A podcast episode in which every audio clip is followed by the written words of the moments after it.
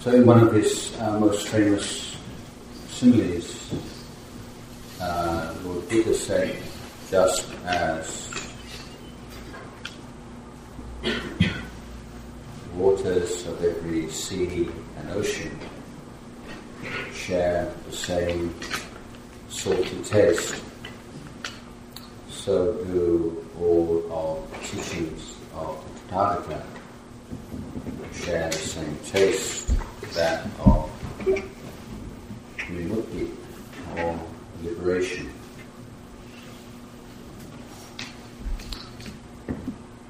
So to um, prioritize teachings or to consider that some are more important than others, some should come before others, um, would often lead us to overlook the um, liberative potential of the most basic or fundamental of our commitments as, as Buddhists. And um, this morning we participated in an offering, an offering of, of dana, and so um, it's, I think, uh, useful to remind ourselves that dana is um, a practice characterized by, or uh, one which is essentially uh, a movement towards liberation. And the kind of the kind of liberation that we can experience uh, through dana um, is that weakening of attachment to wealth and possessions as being me, my possessions, uh, my hard-won wealth, and the, the Buddha, another sutta, said that the attitude of possessiveness or uh, stinginess is one of the most important hindrances to inner peace, wisdom, and enlightenment. So it's not a small matter. And we begin, as with most practices, with the easy and work towards the difficult. And so sharing um, as a daily practice um, until it becomes second nature, giving, so that the mind, just as in the untrained mind, all kinds of unskillful thoughts pop up into the mind. So one feels sense of shock, you know, where did that come from? And we, we were talking about this last night. Um, simply as you train the mind, as thoughts of giving and sharing arise spontaneously in the mind of one who practices dana. It's a very beautiful thing to see in yourself and to see in others. Um, when uh, there, there's a, lovely anecdote uh, from the life of Mahatma Gandhi. Many of you perhaps will, or some of you will have been uh, to India and experienced the uh, Indian trains and um, how incredibly crowded they are. We could, a space like this, so it's an Indian train, you get a couple of thousand people. um, so Mahatma Gandhi was um, trying to get onto a train one day.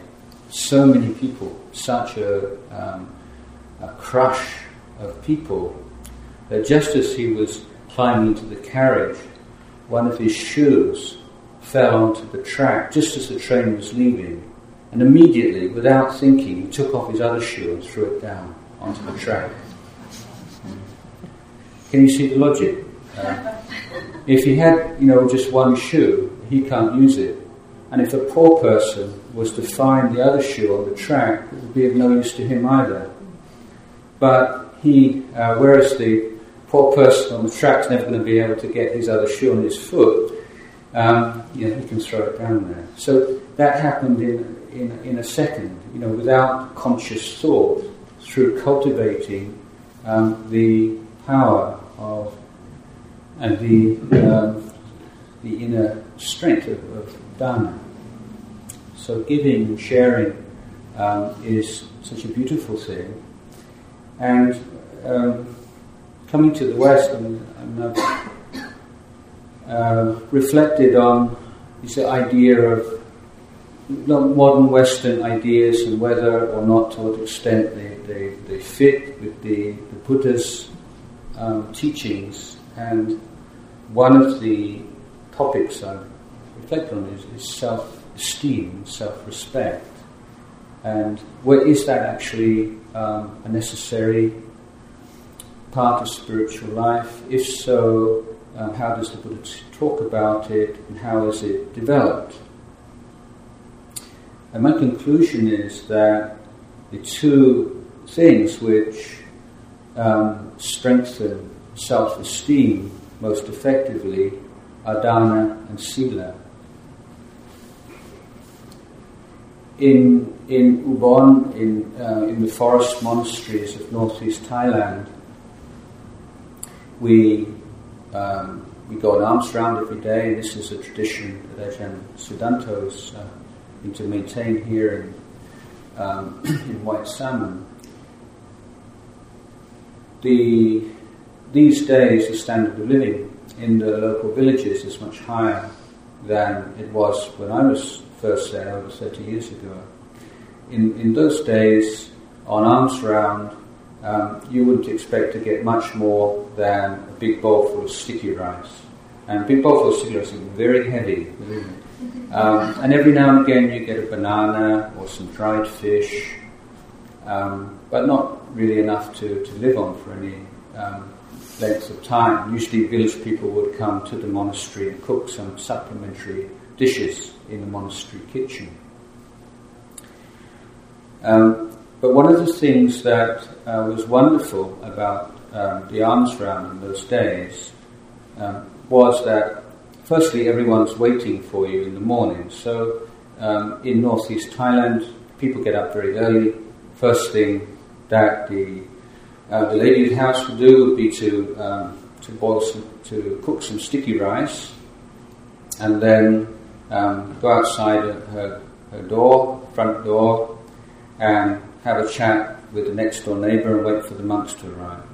Um, and often they would bring children out to teach children how to put food in the bowl. So the children, some children starting at two and three years old. Um, and it's just a wonderful way to start the day um, with an act of generosity and kindness. But um, a significant point, I think, is that the majority of people, as I say, would have a, a plate with some sticky rice on it, a lump of sticky rice. And they would take just about that much and put in each bowl, um, say six or seven monks. And even the poorest person in the village, and there were some very poor people, um, could afford a lump of sticky rice divided into six portions. And so it meant that every single person in that village could have this sense of participation in the life of the, the monks and in their practice, um, and um, they felt that they were tangibly contributing to the sasana, to the religion. And that uh, was a source of great self respect for them. Uh, they, um, through their small act of generosity and kindness, helped the monks to be able to live um, and to be free of illness and to have the strength um, to um, to meditate and to uh, fulfill their responsibilities. So I think you can see that when we, we give and we share, uh, we are creating an impact on the world in which we live. Uh, we are uh, reducing, even by a very slight amount, the total sum of human suffering or animal suffering. We are increasing, even by a very tiny amount, the sum total of human happiness, happiness of sentient beings. So every act of generosity is an act of affirmation and is a reminder that, yeah, our life means something. You know, because what's more important in the world than the reduction of suffering and the increase of happiness? And, and dana is, is that wonderful expression of that. And I'm sure you've, you've seen that, um, that power and beauty of, of dana is not in any way related to you know, how much is given or what necessarily what is given. I have a, a wonderful example that sticks in my mind, and I, um, I was walking um, through uh, northeast India. And the last leg of this journey, I wanted to follow in the Buddha's footsteps, walking from Bodh Gaya, where he was enlightened, to Sarnath, where he gave his first teaching. And the, the main road, the direct route from Bodh Gaya to Sarnath, is uh, one of the most unpleasant stretches of road in all of India. It's, uh, it's bad enough in a vehicle, let alone walking.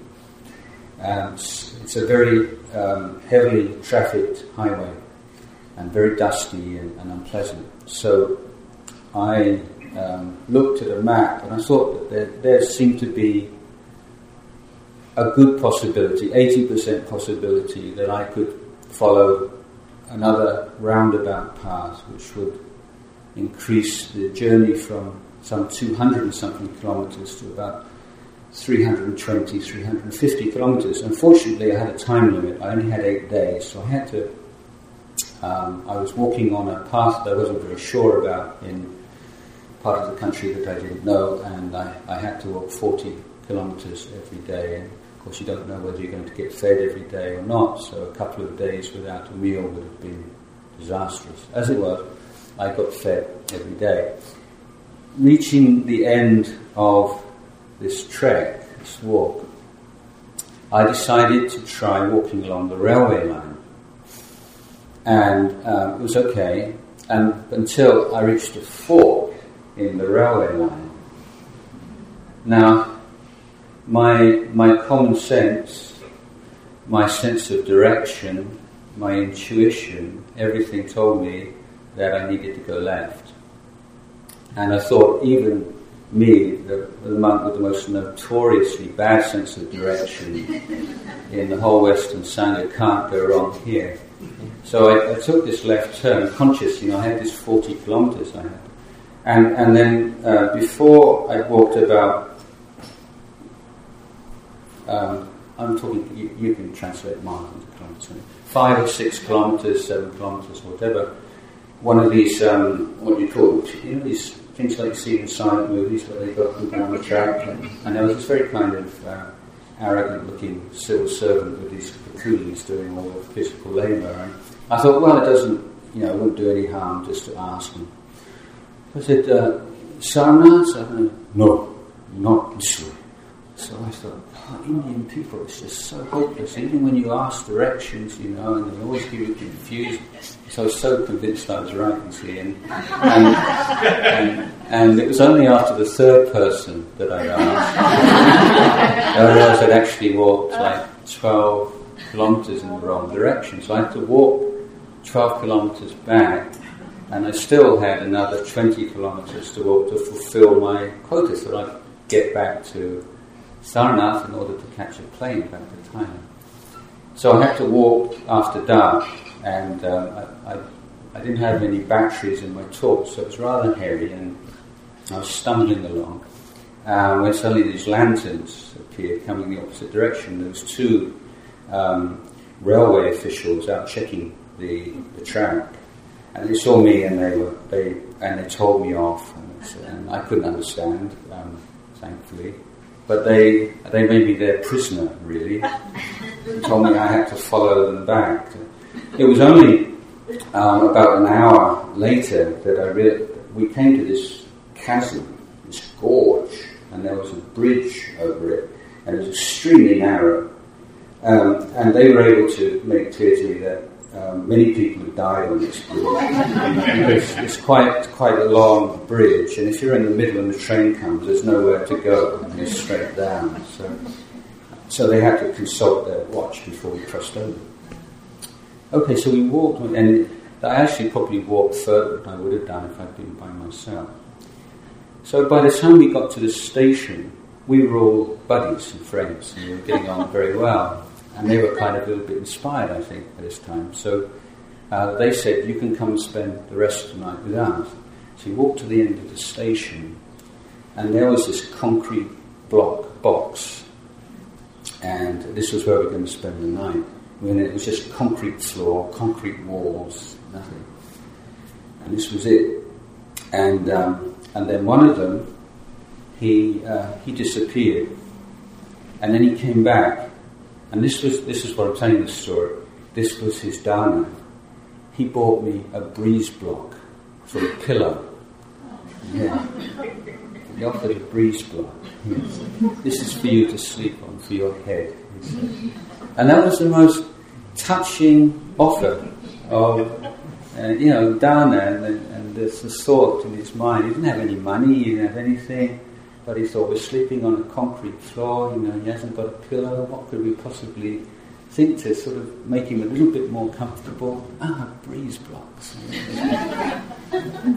so uh, I think um, dana is uh, a beautiful thing and um, if you look back in the past and think of two, two occasions, one in which you've, you've made an offering, you've given something with some kind of ulterior motive, whether it's what sort of crass material benefit um, in mind or else some more intangible reward such as respect, affection, renown, or whatever. Notice that um, even if that act did fulfill some useful purpose and help somebody, after a certain period of time, no very long time at all, um, looking back on that act, you feel kind of indifferent about it, maybe even a little bit embarrassed. But on any occasion when you give something and you've given something and you had absolutely no a desire for any kind of reward, or even for anyone to know what you did. And you recollect that a year later, two years later, five years later, ten years, twenty years later, and it just feels so good. Um, and this is why the Buddha referred to it like noble treasures of the heart. You know? So having given away something um, and shared it without any, you gain, you gain this noble treasure of the heart. And in meditation practice, um, I think often we can be rather narrow in our approach to meditation. And in seeking to create, to sustain a sense of wakefulness, alert, relaxation, relaxed alertness. Um, sometimes the mind is just very stubborn and very intractable, um, obsessed with something, worried about something. Um, you feel bad about yourself, and you just um, uh, just don't want to meditate. So, well, you know, what do you do about that? And sometimes just putting aside for one moment your usual meditation object and taking up one of the discursive meditations, particularly the recollection of the good, kind things that you've done in your life. You can do it in a systematic way. The first time you've done it, uh, you do it, make a list even, and spend a couple of minutes on each one of the things, the good, kind, wholesome things that I have done in my life that I'm most proud of, one to ten. Um, and then usually you'll find one or two which really bring up some really strong positive emotion. And then you can focus on, on one or two, or you can go through them one by one. So you're saying, okay, mind, you really want to think, okay, I'm not going to stop you, I'm going to put you on a long leash, you can think, but you've got to think about the things I want you to think about. Um, you can think about this act of kindness and goodness, and you can remember it, and all the things that happened, and all that, um, and then this one, and then this one. And if you see the difference between wholesome thoughts and unwholesome thoughts is unwholesome thoughts just go on and on and on and on and on until you take a pill or you, you're exhausted. Um, whereas wholesome thoughts um, they reach a certain point and they just kind of merge or melt into peace. There's a certain point where all the thinking, the agitation, that energy which wants to express itself mentally is, is gradually um, reduced in a very natural, organic kind of way. And the, the, the sense of rapture and happiness that can come into the mind through recollection of goodness that we've done can be a more effective suppressant of the hindrances and lead more swiftly and effectively into states of inner peace and, and stillness um, than the, our usual, usual meditation object. So it's a matter of saying, what does the mind really need right now. Rather than have this is my practice, I'm going to do it like this. This is you say, well, yeah, but you know, quite frankly, my mind just doesn't want this right now. And and this is um, ability to look and to be a little bit more flexible and creative um, in in practice. And um, before I came here, I, I, mentioned I was in Bhutan and, and we were I was basically visiting schools and, and um, attending meetings. But I, uh, last day we, we climbed up to the Tiger's Nest, which is um, a mountain on the side of a cliff face, and the, the mount, the, the, the, monastery itself is about 2,800 meters. It's very high, and the air is very thin. It's a very steep climb. And um, the group of teachers that I'd taken with me from Thailand were not in tip top physical condition. Um, and it was a real struggle for them. So, um, one, one couple of teachers were, were really struggling, so I just taught to use a mantra. And, and the mantra was, and this is in Thai, it's Ni le ku bun, Ni le ku bun, Ni le ku bun. Yes, and uh, it's this which is merit. It's this which is merit. It's this which is merit. So you, it, with walking, you know, if you take um, like two syllable word or four syllable or a phrase, and, and just develop that um, in order to create um, a positive um, and um, uplifting mental state, you can deal very effectively with, with discomfort. For instance, the um, one of the common uh, complaints people say, uh, I know it, I know I should meditate. Um, I know it's good for me, but sometimes I'm just too, I'm just too upset, just too agitated, just too this, too that. And so I say, well, th- this is like someone who says, I'm just too ill to go to see the doctor.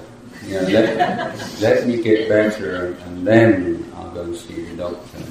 And, I mean, it's precisely um, the time when you should um, sit there. Um, you see, if you conceive meditation as getting away from all this and, and finding this other kind of blissful state where you don't, at least temporarily, don't have to deal with being who you are, who you think you are, and all your problems, um, then uh, you become like a good weather meditator very easily. Um, because if you don't get what you think you, you really want to get from meditation, well, why bother?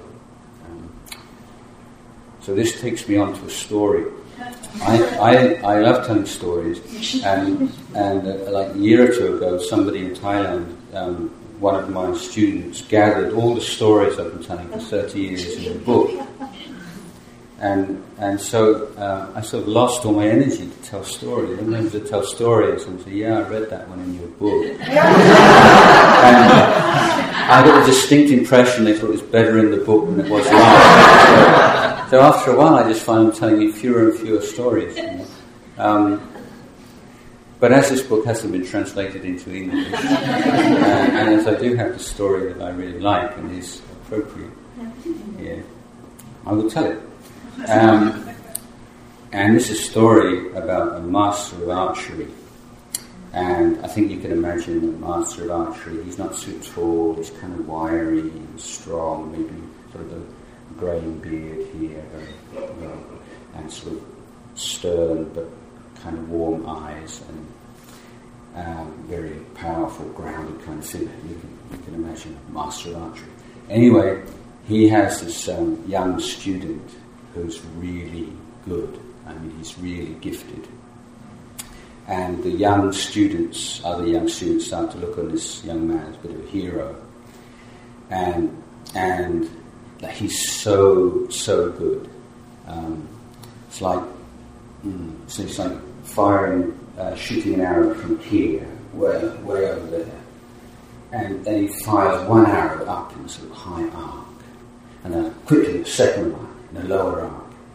And then just as the first arrow is about to slice through a slice of sushi hanging from a tree, of a pine tree 100 meters away, the second arrow comes right in. The sushi falls down to the mouth of an earthenware dog sitting on the forest floor. It's just so amazing. Um,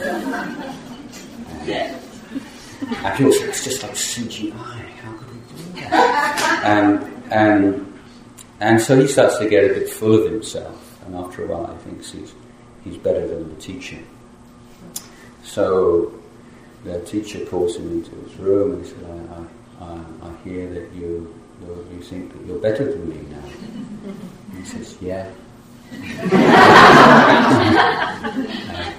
and he says, Well, look, you know, it's quite possible. I mean, I'm not going to be in the prime edition forever, but I think to legitimize this, you know, rather than having an unseemly kind of power struggle in uh, um, here, we should have some kind of official competition. Yeah, whatever.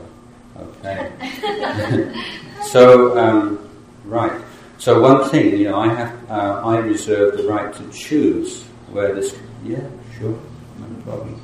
So they they all meet in the, in the sort of the big archery field, and then the um, the master takes him walking up this winding hill, and higher and higher and higher and higher, and the wind's blowing, and then they come to this chasm, deep, deep, deep chasm. And you look down, you know, what's that? Well, that's an eagle down there. Just, it's blowing. And there's a there's a tree trunk laid across the chasm and the, and the master just walks to the middle of the tree trunk, sheer drop on either side, the eagle's looking at him, and, and pulls back his arrow, and just straight like this, and attached by superglue to a pine tree, 50 metres away, is a brown-coloured M&M. The arrow slices between the two ends. One end falls down into the mouth of a monkey, another into the mouth of a marmot. It's just so cool. And,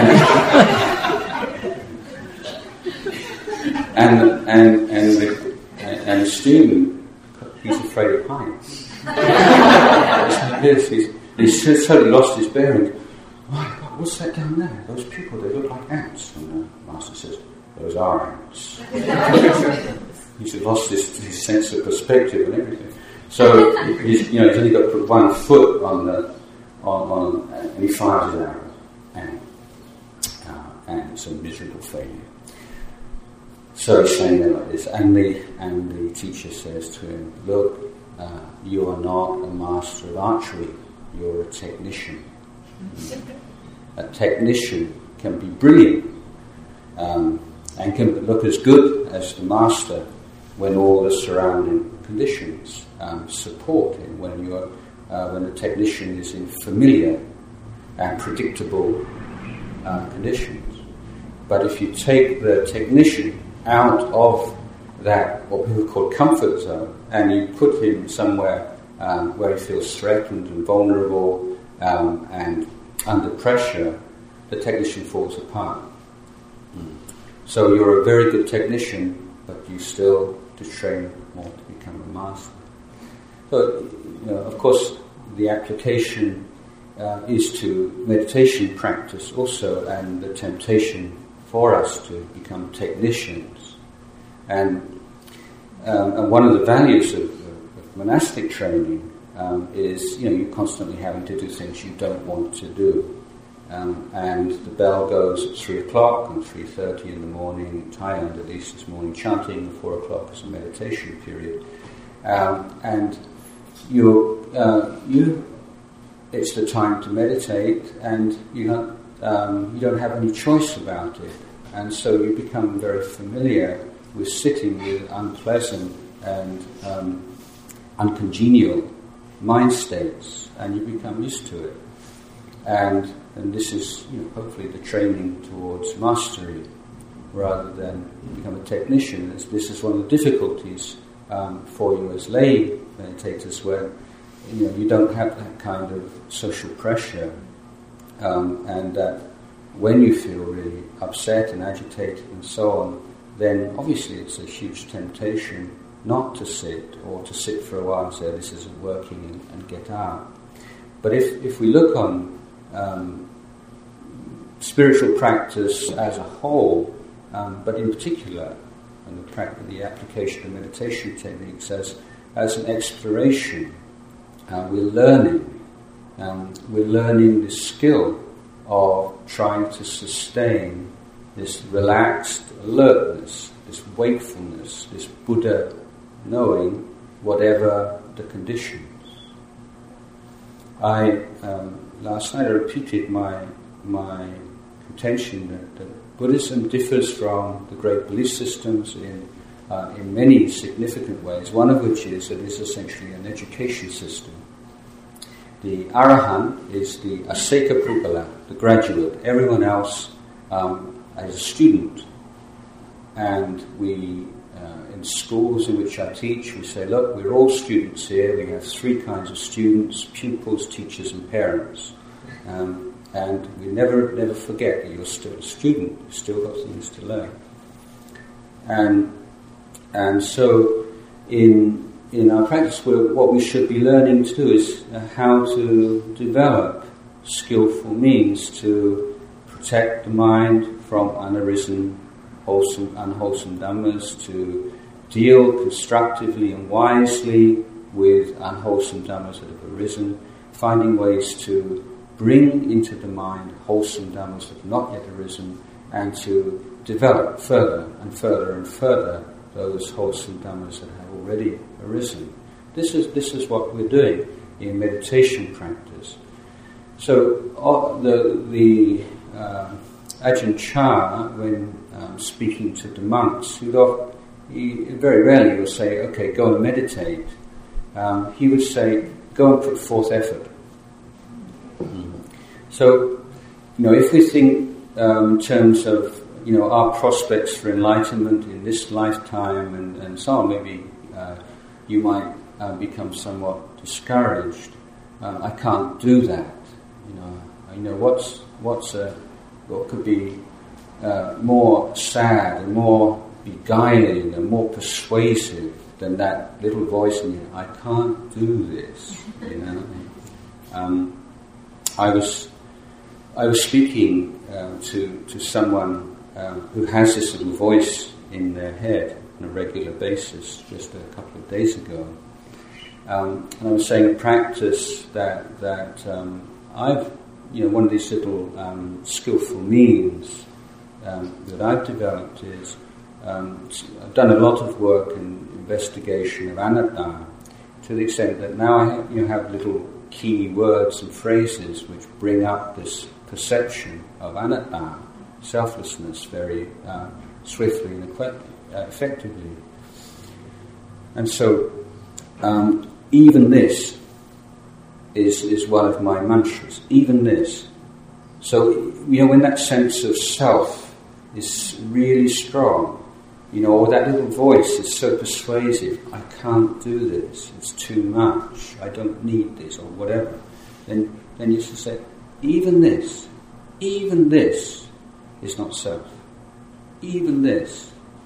So, you know, it's the idea that um, seeing when there's a really strong feeling, well, this must be, there must be some self in there. even this, even this. And keep bringing your mind back to that perception that this is an empty phenomenon. It's, it's arising due to causes and conditions. Uh, if it's strong and a powerful kind of emotion, it's because you've been feeding it for a long time. Um, and all you can do um, is to stop feeding it. Um, Ajahn Chah had one of these lovely similes. He said it's as if you put a glass of milk out for a cat, um, and every day, and so the cat comes every day. Um, and if you stop putting out the glass of milk, it's not that the cat will stop coming immediately. It'll still keep coming for a few days just to check out whether you've changed your mind. um, but if you're um, sufficiently determined, or if you're a dog person rather than a cat person, then um, eventually the cat will realize uh, you're adamant and go look for his milk somewhere else.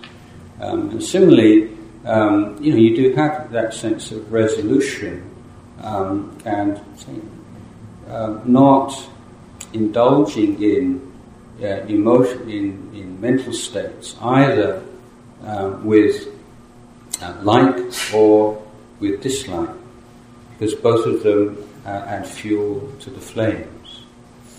So trying to drive out things from your mind uh, doesn't work. It's very frustrating, um, and it's based on the wrong view. It's based of I have this nasty thing in my mind which I don't want. So you're already you're starting off from the wrong uh, the wrong view. And we said any effective practice has to begin with right view or sammaditthi. So developing this interest and willingness to be with and to learn from this developing this idea of yourself as a student of life and a student of all um, that life has to offer um, and with this kind of lion's roar that everything um, is ultimately workable because everything uh, that arises passes away and is not self. So I think uh, another kind of image for you. I, I think when, we, when we're first starting to practice, often you can feel like this little little boat, uh, rudderless boat in a stormy ocean, um, and then as as you practice more and more, the perception changes, um, and it's like you're the ocean and the mental state is the boat. Uh, so there's sort of this awareness of this boat bobbing around, but um, it's this sense of being oppressed and overwhelmed and I can't take this anymore um, is replaced um, by this uh, perception of, of something arising, passing away, some, some um, center of, of agitation within larger context of non-agitation.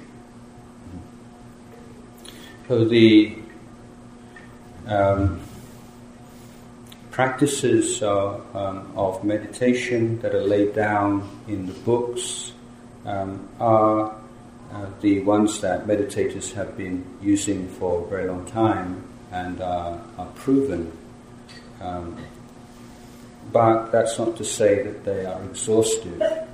And if you if you grasp the, the um, underlying principles um, of, of practice, then you can be somewhat creative um, as long as the, um, the smaller practice is congruent with the larger principle.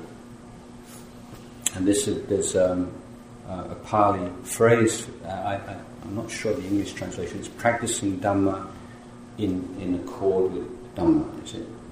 Some of my learned friends, will tell you um, some other Thai. I'm afraid I often think in time and I have to translate it into English these days.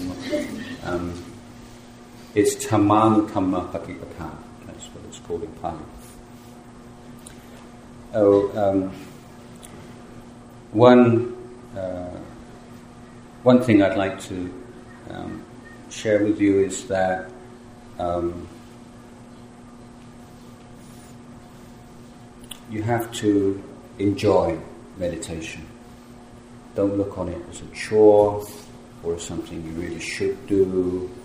Um, find ways of enjoying it. Because if there's any um, any protection against this addiction to memory and thought and imagination, fantasy, um, it is enjoying um, the present moment.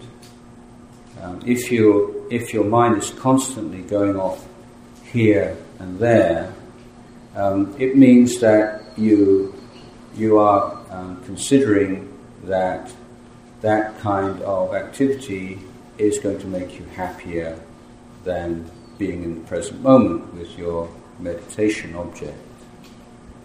So you, know you can sort of wag your finger at yourself and say you shouldn't be like that. But this is, I think, basic, isn't it? We we none of us want to suffer, and we all want to be happy. Um, you know, we, we may have some rather strange and deluded ideas about what happiness and suffering might be, but underneath that, um, there is um, a unity. So if you're speaking with with people whose um, political views you disagree with very strongly, or as lifestyle choices you find um, totally bizarre or objectionable, um, behind that, um, I would say they're, they're motivated by a desire to be free, avoid suffering, and to experience happiness. So there is a meeting place there. But if you can uh, find uh, happiness and enjoyment even when your mind is not yet particularly calm or peaceful, then your practice will become very strong. So, how to to uh, gain and, and uh, care for that kind of interest and commitment? This is this is the challenges that we have in in Thailand. Uh, I often just people observe that when they think they're meditating for themselves, you know, this is something I'm doing uh, in order to get some particular benefit from it. So Ajahn Sudanto you his ideas when he first started. I think most people uh, think like that. Um, then, so what happens when you start to, and your your mind's all over the place, and your legs are hurting, and you, it's just, oh, what's the point? Or you're really sleepy and you think, yeah, I just might as well crash out, and maybe get up a bit earlier in the morning, and make up for lost time. That's a favourite one with monks. Instead of getting up at okay, it's it's really too early to go to bed, but I'll get up at two thirty instead of three, and sort of make up for it. And maybe very few people don't do. I'm, I'm revealing the secrets of the messy order. Um, so the um, so I said, well, look, um, if if you think it's for me in order for me to get something, and actually, even if I get it, it's not such a big deal. I'd rather have this instead. Um, then your meditation is not going to be um, very um, consistent. So I said, let's let's look at it a different way. You say, going to make merit for my mum and my dad. I'm going to put in half an hour's effort and dedicate that to my mother and my father.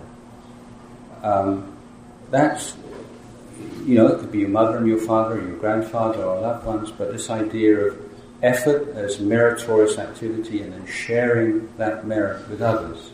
So we don't have to go into the philosophy of this, or does they actually receive it or not.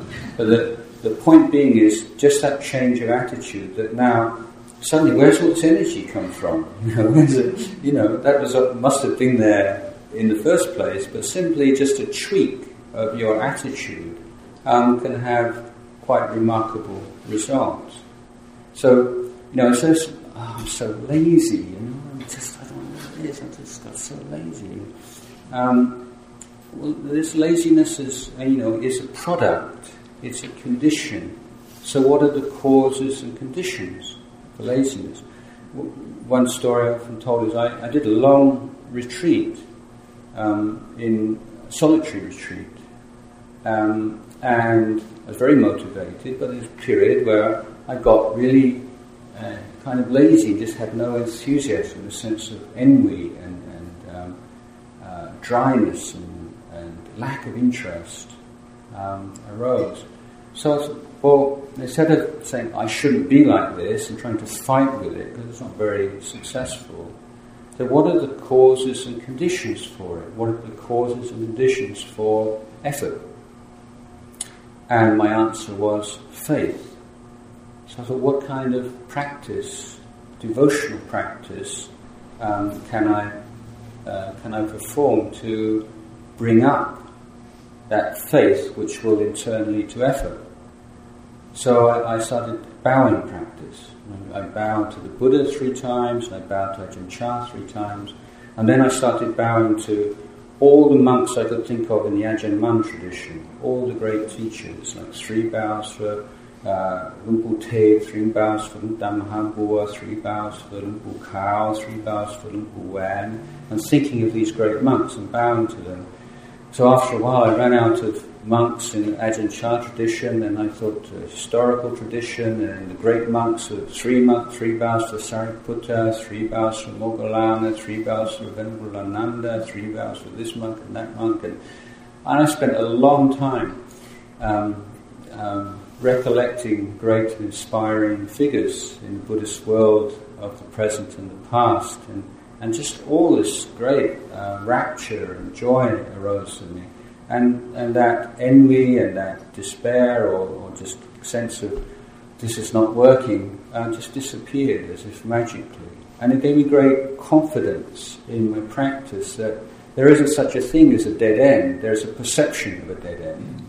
Uh, and that perception is a conditioned phenomena and one which can be worked with. That everything is workable, was my conclusion. Um, so uh, I've shared a few thoughts about practice and its context, and beginning with the value. One thing that I, um, I, I, mentioned in brief, just to um, add to the sense of completion, self-respect, self-esteem as a function of dana and sila. I expanded on dana. Sila, oops, um, sila, when in, in, in our tradition, it's a voluntary acceptance of boundaries. It has to be voluntary uh, through wisdom and understanding of the value of keeping each particular precept and the, uh, the, uh, the suffering, the problems that arise from not keeping it, both internally and in one's social relationships. And then being able to consistently conduct oneself within those boundaries, even or especially at times when there is uh, pressure or temptation not to do so, over the course of time, is a major foundation for self-respect. So there's the dana and the sila, self-respect. When you um, you are friends with yourself, where you really like being with yourself, you like yourself, um, then uh, you're ready to apply these techniques uh, more successfully. If you think, if you have this perception that you've harbored and made much of, that you're basically an unworthy person or a bad person or, or whatever, then um, when you reach that point where meditation is starting to develop, you think this, you know, I don't deserve this, or it's too, you know, I, it's too wonderful for me, little old me, or something like this, or you shy away from it.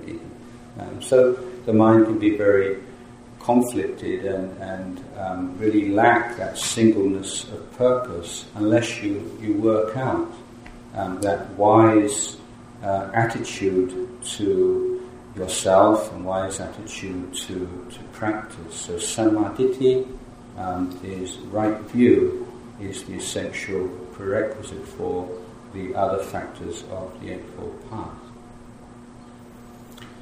So I've given a few ideas about particular techniques and attitudes and practices, and would like to offer this to you uh, on this auspicious occasion of the Papa and the, uh, the opening of the new Pacific Hermitage. Thank you. Thank you.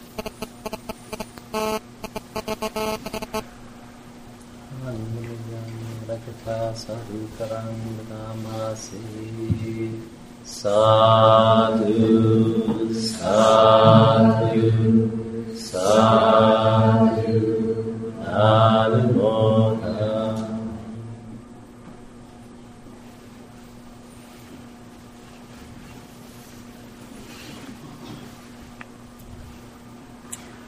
So we, I, I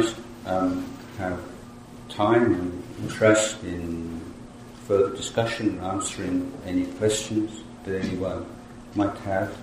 Um, it is seven minutes to five, so if, if any of you have other appointments and um, things you have to do, then please feel free to do so. But if uh, anybody um, still would like to carry on um, and ask any questions, then I would be most happy to answer them to the best of my ability. could you also just that you'll be here on Tuesday Oh, I shall. from 7 till 9? Okay. I shall also be here on Tuesday evening from 7 until 9.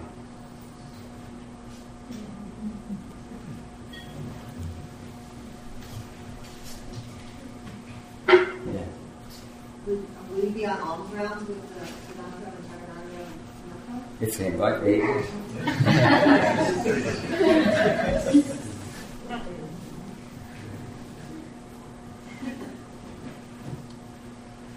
In, in, in Thailand, what we say, may be making, which means if you don't be devout, you don't eat.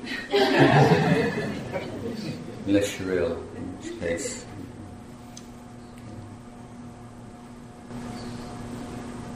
Yeah. I s- I have a brief question. I'm, I led us, I introduced, I, I told you about the group I'm working with, the brain injured population down in, at Good Samaritan Hospital. There's a group, and they have a self-led group, and I, I led the in, in, introduction to meditation for them this morning. And I I feel, I'm, I'm appreciating your talk very much. You seem to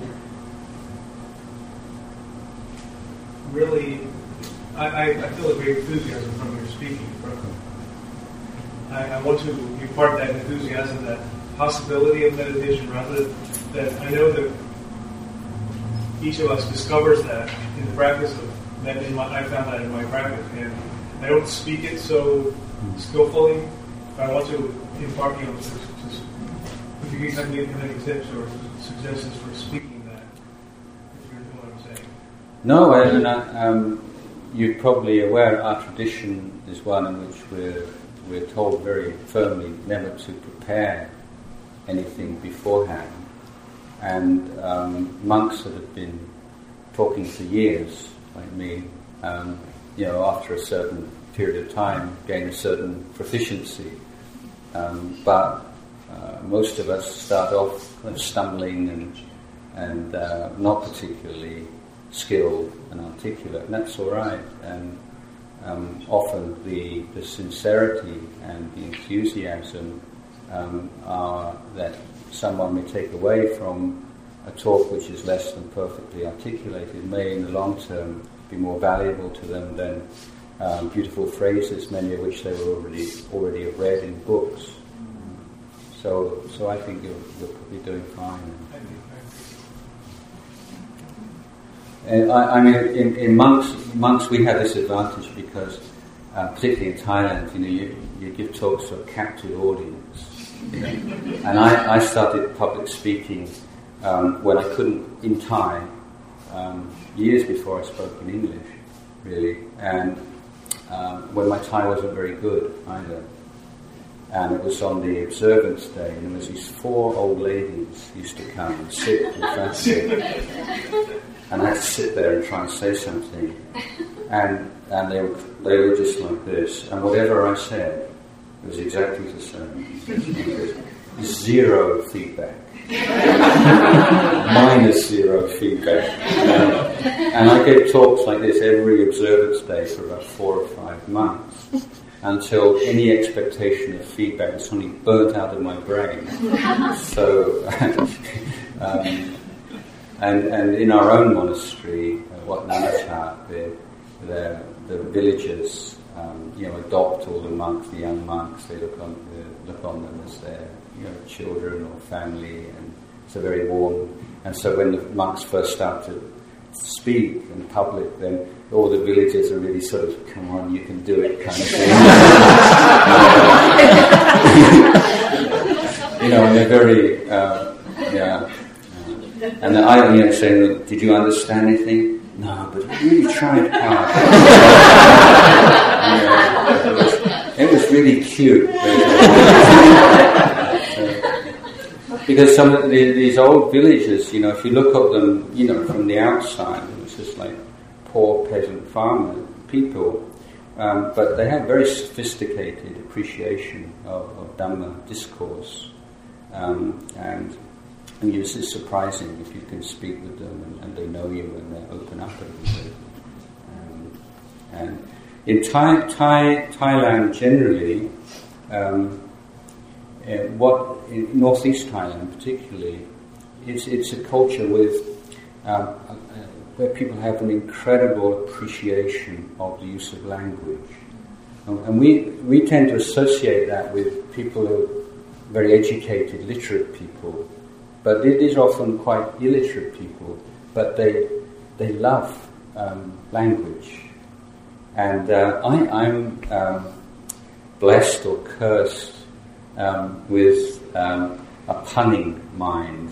and, and so villagers love it when I play on words and play with their language, and um, it gives them great joy and enjoyment. And, um, so yeah, now now myself, I mean, I, I I've, I've never you know really prepared anything. I know I might be able to talk about the Four Noble Truths today or something like that. But sometimes, after I've spoken for a few minutes, I realise that you know it's like the Four Noble Truths are over there, and I'm going this direction, and this is some it's too far away, so I'll have, just have to go in this direction instead. And, um, and Ajahn Chah himself, if you if you were able to understand Thai. You listen to his talks, and it's like he's sort of first few minutes he's sort of going here and going there, and then suddenly he gets a groove and he goes in this way. It's not like anything. Um, but then after a while, you know, you become so. Uh, yeah, become just something that becomes natural. So, I mean, I've uh, given talks to 2,000, 3,000, 5,000 people without any preparation at all. Um, and it doesn't make that, you know, for me now, five people or 500, it, it doesn't really make any difference at all. So, and that's not, it's just something that comes through, through doing it a lot. I'll tell you a little story. Um, no, this is a, okay, this is not a story story. This is a, um, something that just happened to me uh, a few days ago. Um, I, I, usually live very secluded life. I, I, meet with lay people twice a month, generally. Other than that, um, very quiet. Um, generally. Um, anyway, I, I announced at the beginning of um, April, I believe, that from now until I go to America, any donations are all going to the Pacific Hermitage in Oregon. And so this is how people got to know about it and started making donations. And then around Visakha Puja, I accepted one or two uh, speaking engagements which I wouldn't normally have accepted. So one of my students owns a big shopping mall in, in Korat, in, in a big city, and he's got he also owns this exhibition centre behind it, and every May, Visakha Puja, he has this um, um, program of uh, inviting well-known monks to come and give, give talks and, and the, this exhibition centre, and the centre of it, in the centre of it, there's this large sort of um, decor called mondop with Buddha relics that he borrowed. And along the whole along one side of the hall, um, there are all these monks giving blessings and talking with people. And there's a big exhibition space devoted to Luangta Mahabua, who just passed away, and then an area giving a public talk. So, so gave this public uh, this talk. There's a lot of people there, and um, afterwards, in these days in Thailand, you know, you get down giving a talk, and there's video cameras and phone cameras, and people want to autograph books, and it's kind of sort of weird kind of thing. And so I was walking out of, of this and, and, turned a corner, and there was a, a kind of a, a, darker area, shade, and there was a, a, woman squatting down with her hands in Anjali, and a daughter. The daughter was about six or seven years old. And I spoke some words with the mother, and then I glanced at the daughter who was looking up at me, and, and it seemed like she'd had some, some knot, she had this discoloration. I could just see under her eye. So I said, um, um, so basically I said, oh, what's wrong? And she looked up at me and she said, it's a birthmark. And, uh, you know, um, and I thought, and I thought at that moment, she's thinking, even the Ajahn, everybody looks up to the first thing, the only thing that he notices about me is my birthmark. And, and what I'm telling you is that in the space of probably like clock time, not one second, I gave a complete Dhamma talk to that girl. It just went right through my mind. You know, like people say just before they think someone's going to die, that all these things happen. In their, uh, they see their whole life in flashback. I had a whole like 30 minute Dhamma discourse comforting this young girl and telling her, you know, it's not who you are, it's just sort of about the body, and anybody who thinks it's a big deal, you don't want to know them anyway, you know, and uh, this inner beauty is. And I gave a really lovely talk.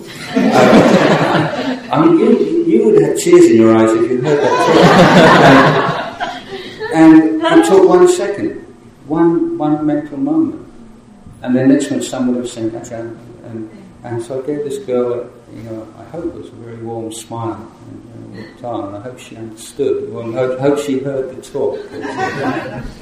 but um, you know, when giving a talk in that, like this is one kind of situation with a talk. if you're giving a talk like up on a stage um, with lights and, and, a microphone, and there's a few hundred people way down there, it, it's more like a meditation.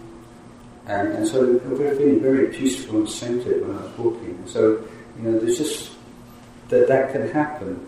And you just see that, you know, I think you know, our, our, ideas of time are just so, you know, obviously um, inaccurate. You know, the idea of time is an arrow going from one point to another point. This doesn't, subjectively, it doesn't seem like that at all.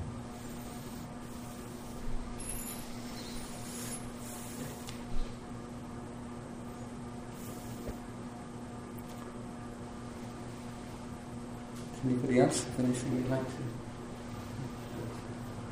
You know, we were talking uh, about effort uh, today and last night, uh, talking about different types of effort, and, and sort of going through my head, thinking, oh, I need a, I need a routine. Mondays it's quadrant one, you know, Tuesdays quadrant two, or whatever. Um, because I think I spend most of my planning to put effort in on putting down Mm. things, whether I put it in there or not. That's what I'm Mm. con- like, I don't know if you've got any um, uh, advice or thoughts on. on I've got these four things already in front of me. Um, Um, I think to begin with, eh, to use that, those like four right efforts in the four areas of life that I was talking about last time, more in terms of assessment. You know, just quiet moments, just recalling what's happened during the day, and in order to see, you know, areas which are still lacking, or, or whether yes, that I should, and so gaining some ideas and for, for following day. So it's a uh, patch awake and uh, kind of recall and assessment kind of practice to begin with until you become more familiar with it This is just a, a way of looking at things. Um, and then, you know, it's a matter again of creating these um, useful memories and sanya, perceptions, which become strengthened over time.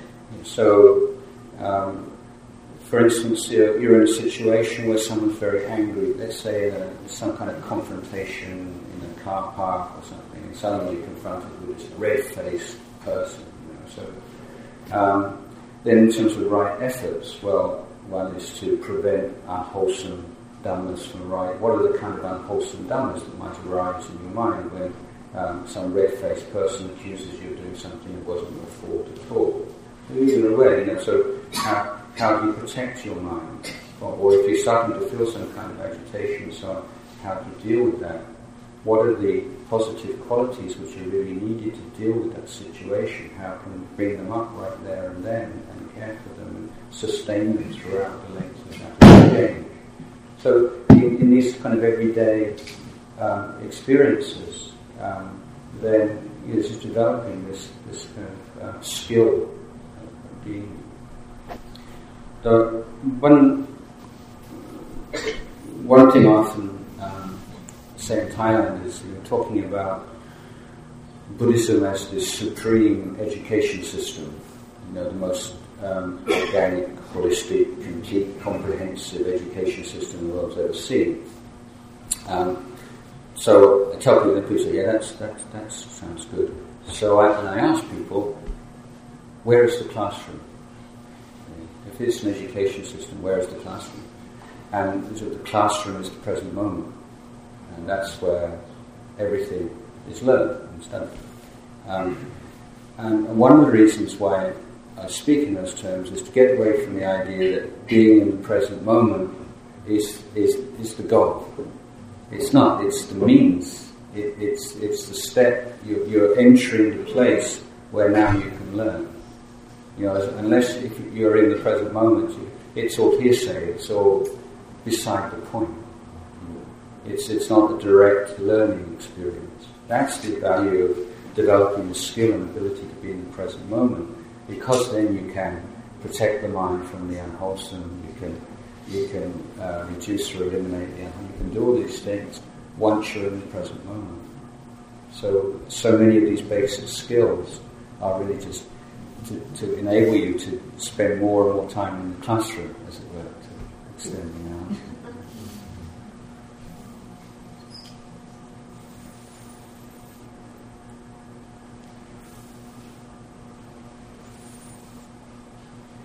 Could you repeat the Cliff Notes version of the four efforts?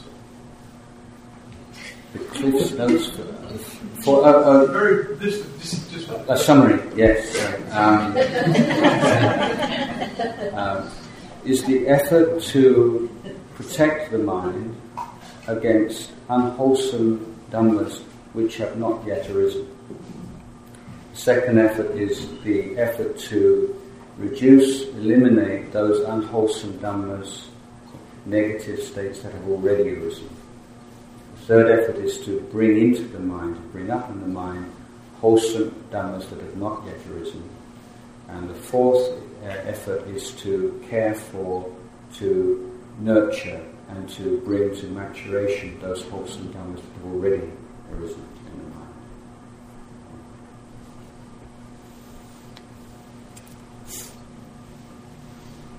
Yeah. on the uh, discourse stream, is there often awareness of the in breath and out breath In when you're in the discourse? no, no, I don't pay attention to. no, I, I, the the breath is just one of you, know, you one of the tools in your toolbox. It's a very effective, maybe the you know, the one that we use the most. But um, there are obviously um, occasions in which it's not appropriate. If you're in a meeting, for instance, you know you don't want to be watching your breath. You, know, you want to be listening to what somebody's saying. You need to be expressing. You need to have a sense from when's the right time to listen, when's the right time to speak, when's the right time to agree, when's the right time to disagree, when's the right time to lead, when's the right time to follow, and that kind of readiness and flexibility um, um, is, is what you're looking for in those kind of social situations, and it's very difficult to do that in conjunction with the breath. So I, I would just put the breath aside for that that kind of situation.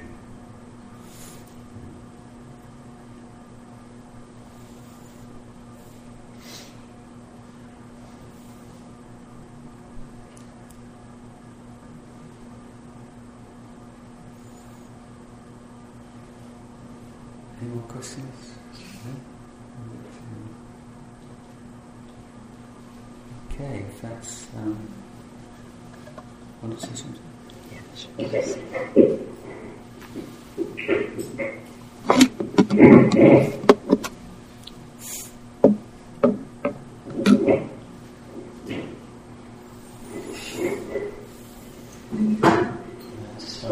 My uh,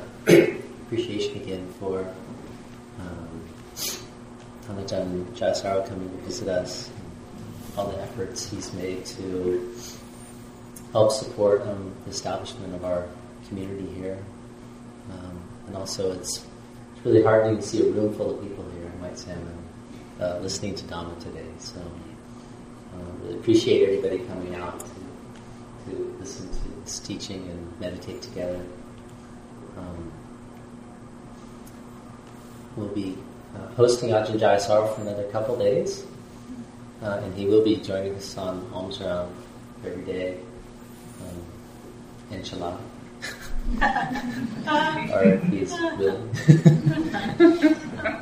um, so, since we just moved to White Salmon, we have kind of random routes, except for our Monday and Wednesday, Friday routes. Um, but most days we're trying to um, be on on Jewett here in, in the central area from about eight thirty till nine. So um, if we're not passing your house, you can just drive around and chase us. like some people do. we don't mind at all. You can stalk us. Um, I know a lady in Bangkok who goes jogging in the morning with a tray of food on it. and when she passes a monk, she stops and puts the food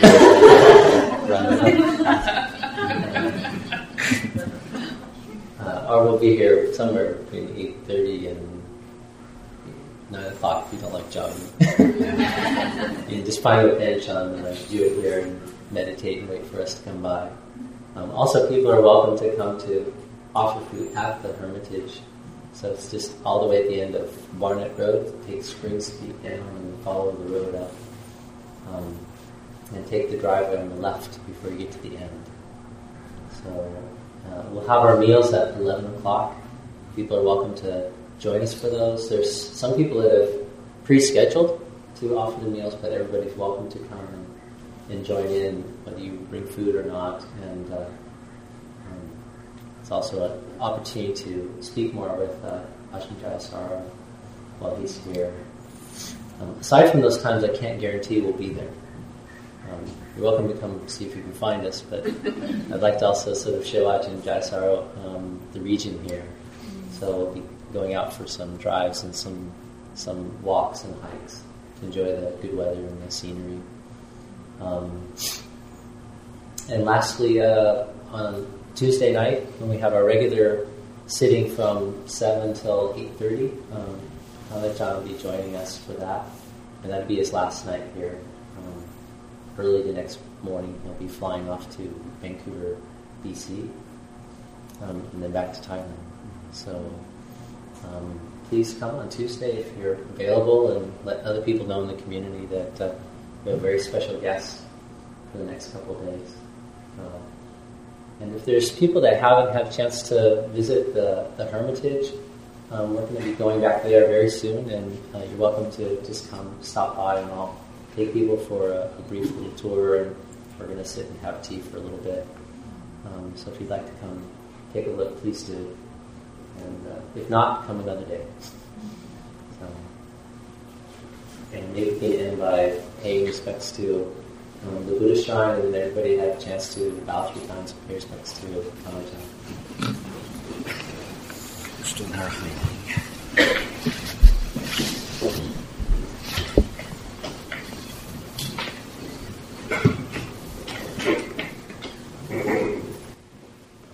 Arahang Samma